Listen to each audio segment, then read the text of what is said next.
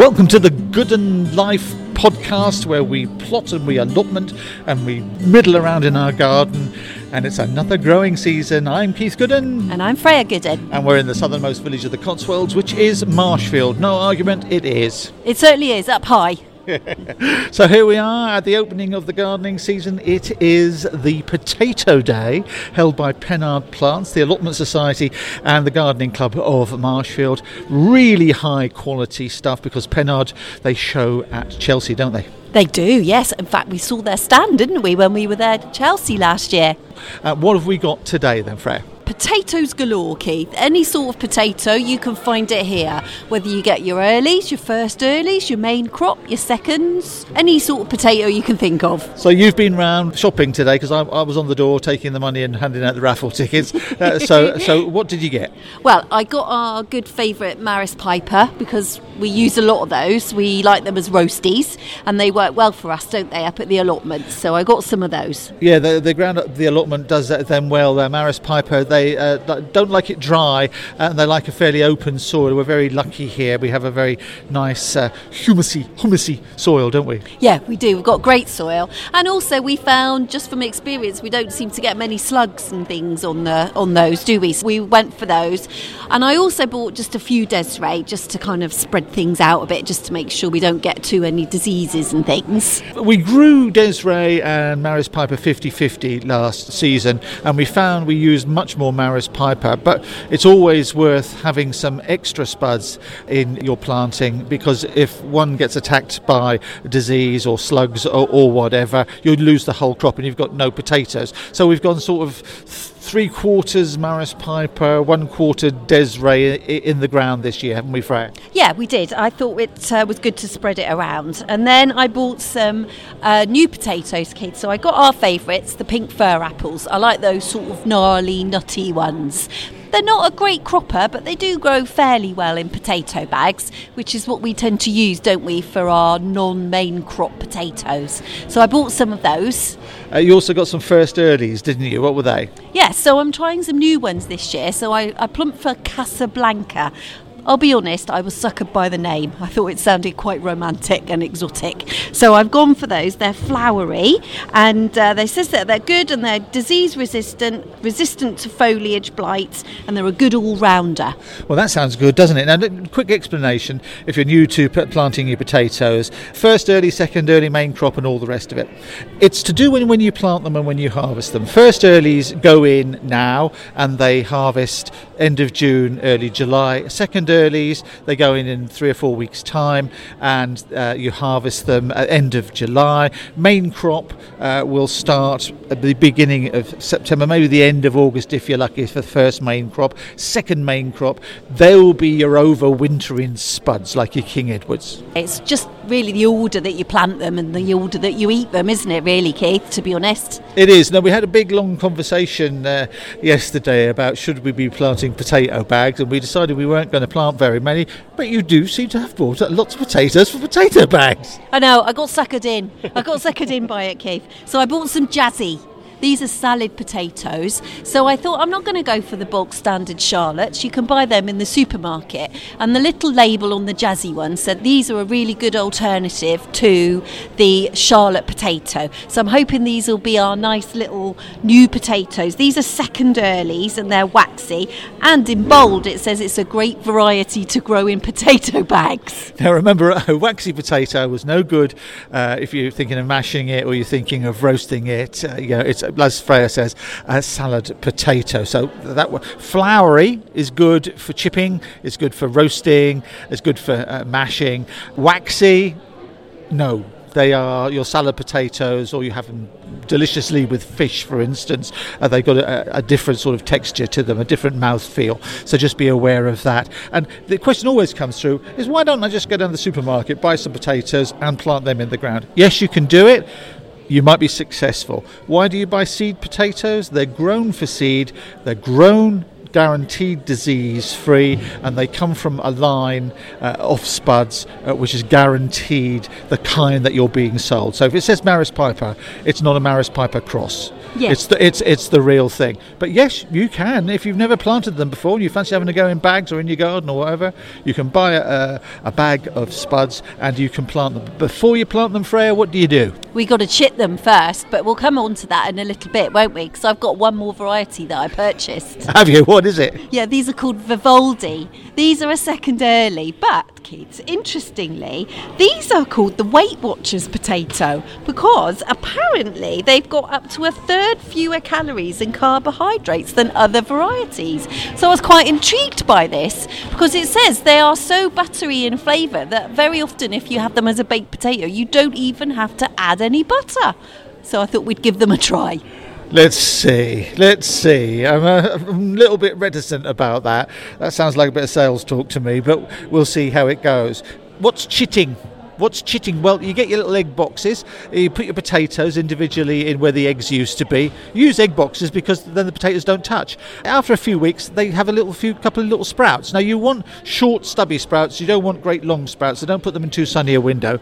And what that does is it sort of buys you an extra month or so for when it comes to the uh, harvesting. So that they actually begin growing as they're chitting uh, on your windowsill or in your greenhouse or wherever you keep them. You put them in the ground and you've got yourself another three or four weeks. So when you uh, harvest them, you're ahead of, of the gang. Always worth to chit them. The second reason you chit them is you see where the main shoots are.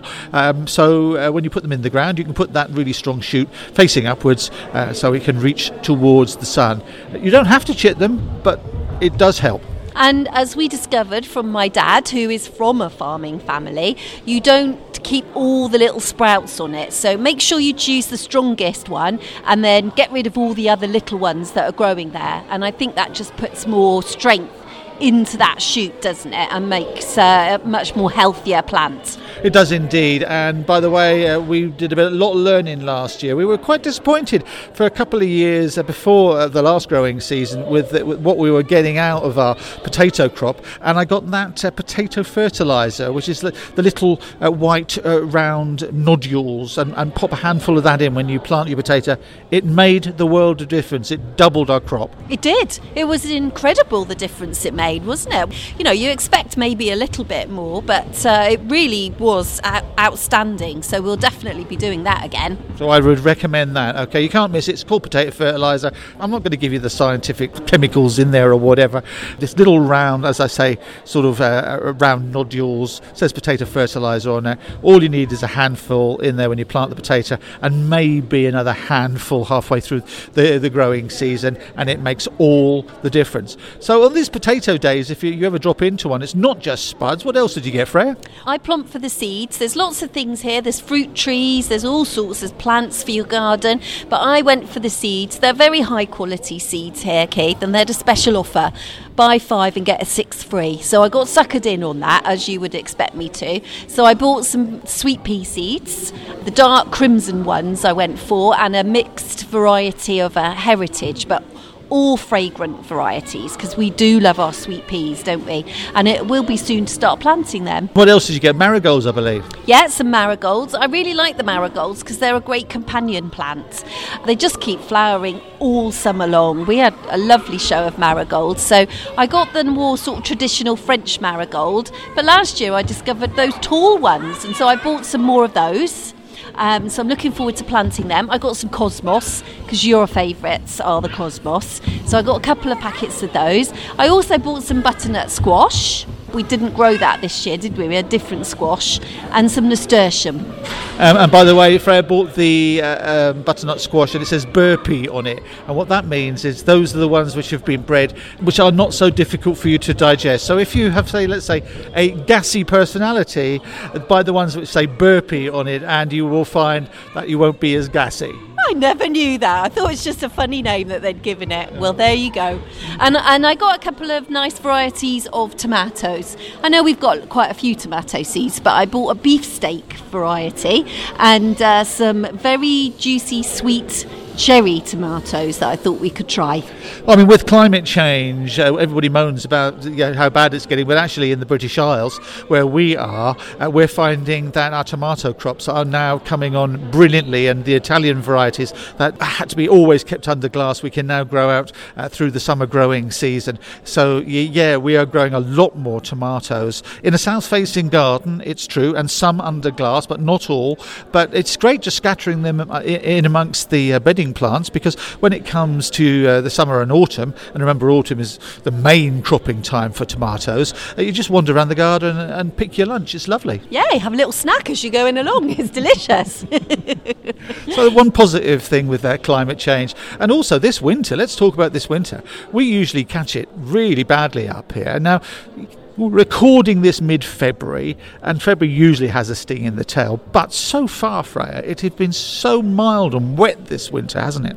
It certainly has. I mean, so mild, Keith, that the daffodils are flowering, and wow, that used to be early March at the very, very earliest. Yeah. So yesterday you were out in the back garden, you noticed our camellia has actually got buds on it already. So yeah, uh, and the buds are breaking as well. Yeah. You can see uh, you know, the pink. So yeah, Mar- uh, February for a camellia. That's a camellia that ten years ago was only flowering in May. Yeah, yeah, absolutely. So I mean, one thing is though, if if we keep an eye on the weather, because if it does have a bit of a cold snap, we'll probably need to pop something around it to protect those buds because they won't like the frost. with your fruit trees, if your apple is looking uh, like it's going to be blossoming as well, remember those apple blossoms do not like frost, do not no. like snow. Make sure you get a bit of uh, an old blanket or uh, some fleece or whatever over them to protect them, or else your apple crop will go south very quickly. Yeah, all blossom really. You need to protect all of it, don't you, to be honest? But then on the other side, we've got a lovely magnolia in our front garden, and that's struggling a little bit because the magnolia likes a bit of cold, frosty weather for the buds to form, doesn't it? It needs to get down to like minus five for the UK varieties, as you say, to, to give that uh, lovely blossom. And of course, magnolia is known as the tulip tree, which gives you a clue as to when it usually flowers, uh, which is mid April uh, into May, alongside the tulips. Uh, but again, year after year now, it's getting earlier and earlier. It certainly is, yeah. I mean, it's lovely. It's a lovely treat to have it earlier, but uh, just means you have to be a bit mindful of that chilly weather when it comes, doesn't it? People say, Shall I put my seeds in? I would say now, yes, now is the time to get your seeds in on windowsills, uh, maybe uh, in greenhouses. Keep an eye on the temperature. Certainly, we got aubergine and chili in about a month ago. They're all up. And with this mild winter, I would say get those seeds in. Keep some back just in case you lose them. Yeah. So you could go for a, a, a second lot in case the cold does get them. But if the weather stays the same as it is, you're going to get a good season. Yeah, definitely. I'm, I'm, certainly going to be planting the broad beans soon to get those going and uh, thinking about maybe putting our first sowing of perhaps tomato seeds even, giving it a go. Like you say, keep some seeds back though, just to be on the safe side. Well, a lot of people say, is it too cold for me to sow? Is it too cold? Actually, it's not just the cold, it's the uh, light levels as well. And I noticed last night at half past five in the evening, uh, it was still daylight, the sun was just setting. So that's an hour later than it was a couple of months ago. So I would say the light levels are, are right now, uh, the temperature is right now. Give it a go, see what happens. Yeah, a bit early to put things in the ground because I think they'll get a bit bit wet. But certainly, if you've got a windowsill or a greenhouse or a cold frame, something like that, it's definitely worth giving it a go yeah, get your tomatoes in and maybe some of your summer flowers as well. Those companion plants, such as uh, marigolds, remember, they're very good at keeping away some of the pests. They don't like the, the smell of them. Uh, so there you go. Uh, that's uh, us here at the Potato Day in Marshfield. Uh, if you're growing potatoes, good luck this year. It should be a good season, but it's been very wet so far. Wherever you're planting your potatoes, remember, spuds like it damp, they don't like it wet, they like it, it sort of you know, 10 degrees, they don't like it cold cold and they don't like it too hot. Remember, they originate from South America. Look at the climate down there and you'll see why potatoes do well. So, whatever you're planting, if it's coming to spuds, just have an eye on where you're planting them. But then you dig them, and it's amazing when you get your crop. If you've got kids, that's the thing to go for. If you want to get somebody interested in gardening, take them along when you dig your spuds. Yeah, definitely. It's always good fun, isn't it? And a great surprise. But just hold on a bit now. Don't plant your spuds just yet. It's just a little bit damp and a bit cold. Yeah, get chitting. Get, your egg box. Get your egg boxes out. Remember, you use the egg box because the potatoes don't touch each other, so you don't get any rot. Uh, wait for those uh, sprouts to come out, and in a month's time, you can pop them in the in the ground. So, thanks for joining us here on the Gooden Life uh, podcast from the southernmost village of the Cotswolds. And as we say every time, keep plotting. plotting.